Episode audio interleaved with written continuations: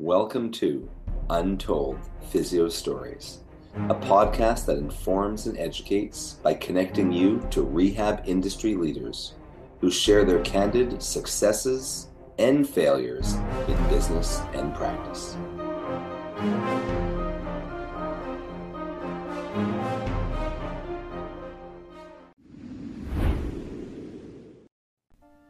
This episode of Untold Physio Stories is sponsored by Edge Mobility System. Edge Mobility System is your online site for everything a PT, OT, DC, MT, ATC, or fitness pro would need. Get certified in blood flow restriction therapy or training online. Check out our full modern manual therapy seminars, ISTM toolkit, edge suspension trainer, portable tables, and more.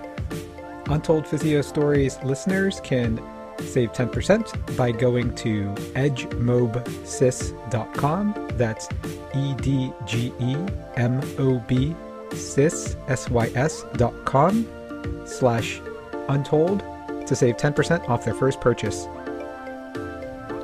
Edge Health and Tech Solutions. We do websites that work for you and give you an edge over the competition. Did you know that you have less than 10 seconds to capture someone's interest in your website before they click away?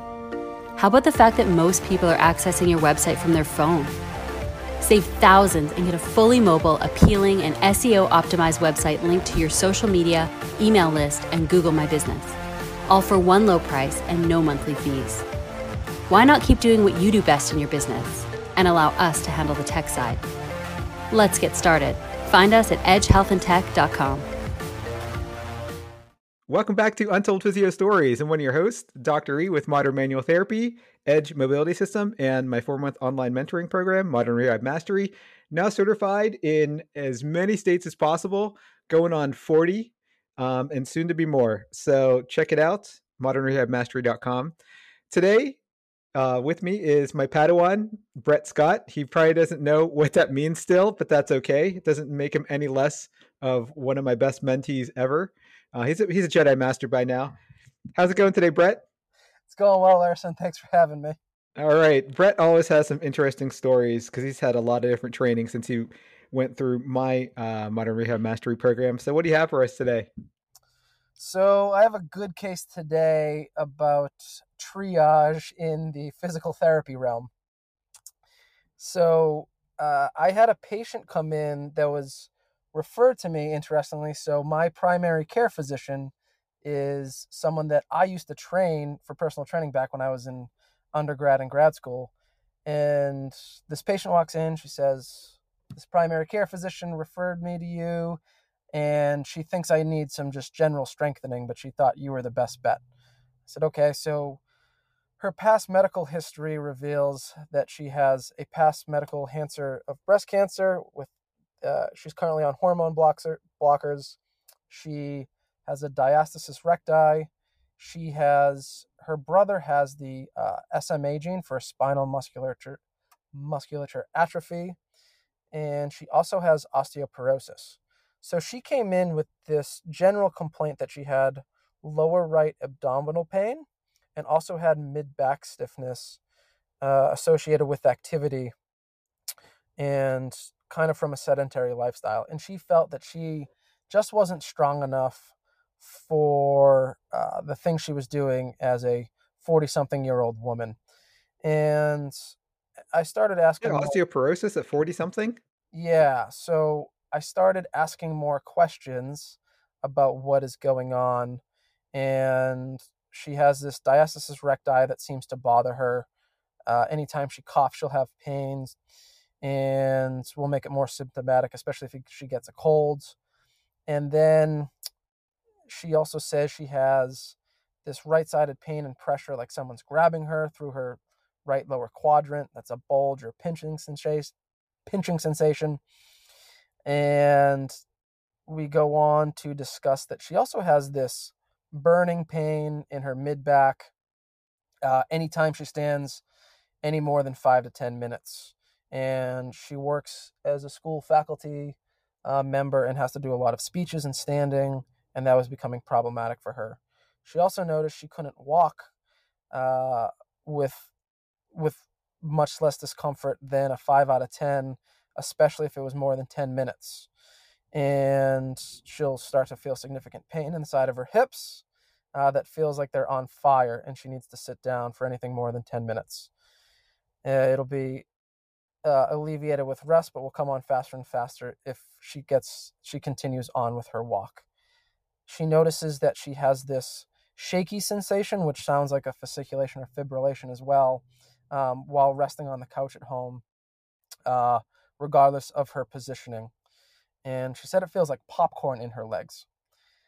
And I started to talk about, I asked some questions that revealed that she also said she feels like a pebble would offset her balance as much that she'll either end up falling down or she'll have to take about 15 steps to prevent herself from falling and grabbing onto a railing or something. She has to be very careful going up and down curbs. Um, and I immediately said, I know you're going to keep on going, but I'm wondering why her primary just thought, oh, yeah, you just need some strengthening. I mean, this is like this is quite a laundry list. Yeah, uh, I said this is quite the uh, when you say when you come in and you say I'm here for strengthening, and that's what my primary care says I need. Uh, I'm glad I asked a lot more questions than just okay, let's go see how strong you are. right, sure. Uh, or let's go see what needs strengthening because there was a lot of uh, red flags to this case that kind of needed some triaging. So, uh, regardless of the findings, I, I end up asking her, you know, have you been tested for any of these things? And and she just said that, yeah, uh, the primary care suggested maybe we do some genetic testing in the future. I said, well, how long has she known about these symptoms? And she says, oh, it's been at least five to seven years, and, and I've been telling uh, my my doctor about these things. So I said, okay. I said, I, I want to talk to your doctor a little bit more. And this, this doctor is someone who you know. Yeah, she, she was my primary care, and uh, I will be switching doctors after this. But anyway, right. it turns out that you have like a whole host of things that she's totally ignored.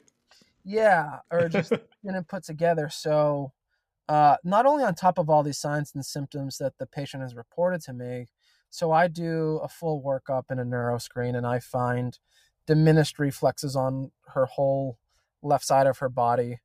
Uh, she's completely sensitive to light touch through her mid back, like rebounding effect of her musculature. Like couldn't even palpate her. Uh, severely sensitive there. Her balance, she couldn't stand with her feet together, eyes open on a flat surface, uh, without losing her balance. And uh, lack of sensation uh, to heat, cold, and um, vibration or soft or soft and light touch, and or her in her entire body? on her left side uh, of her extremities. Okay.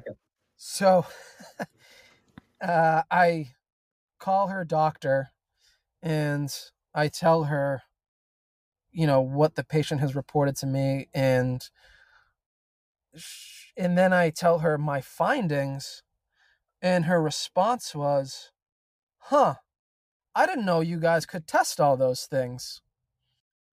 And I said, Well, yes, we're doctors. And she says, Well, what do you suggest we do?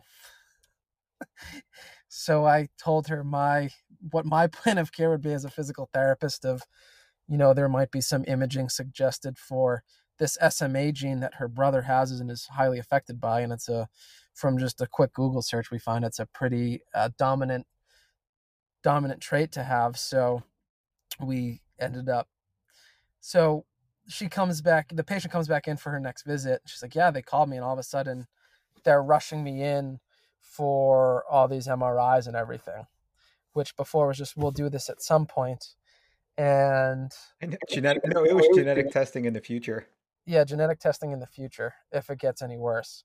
So uh, I don't know how much worse the doctor wanted this to be, but it was it was an interesting case where not only did my findings uh, come together to become a full plan of care that I ordered for the physician to take, So that was kind of cool.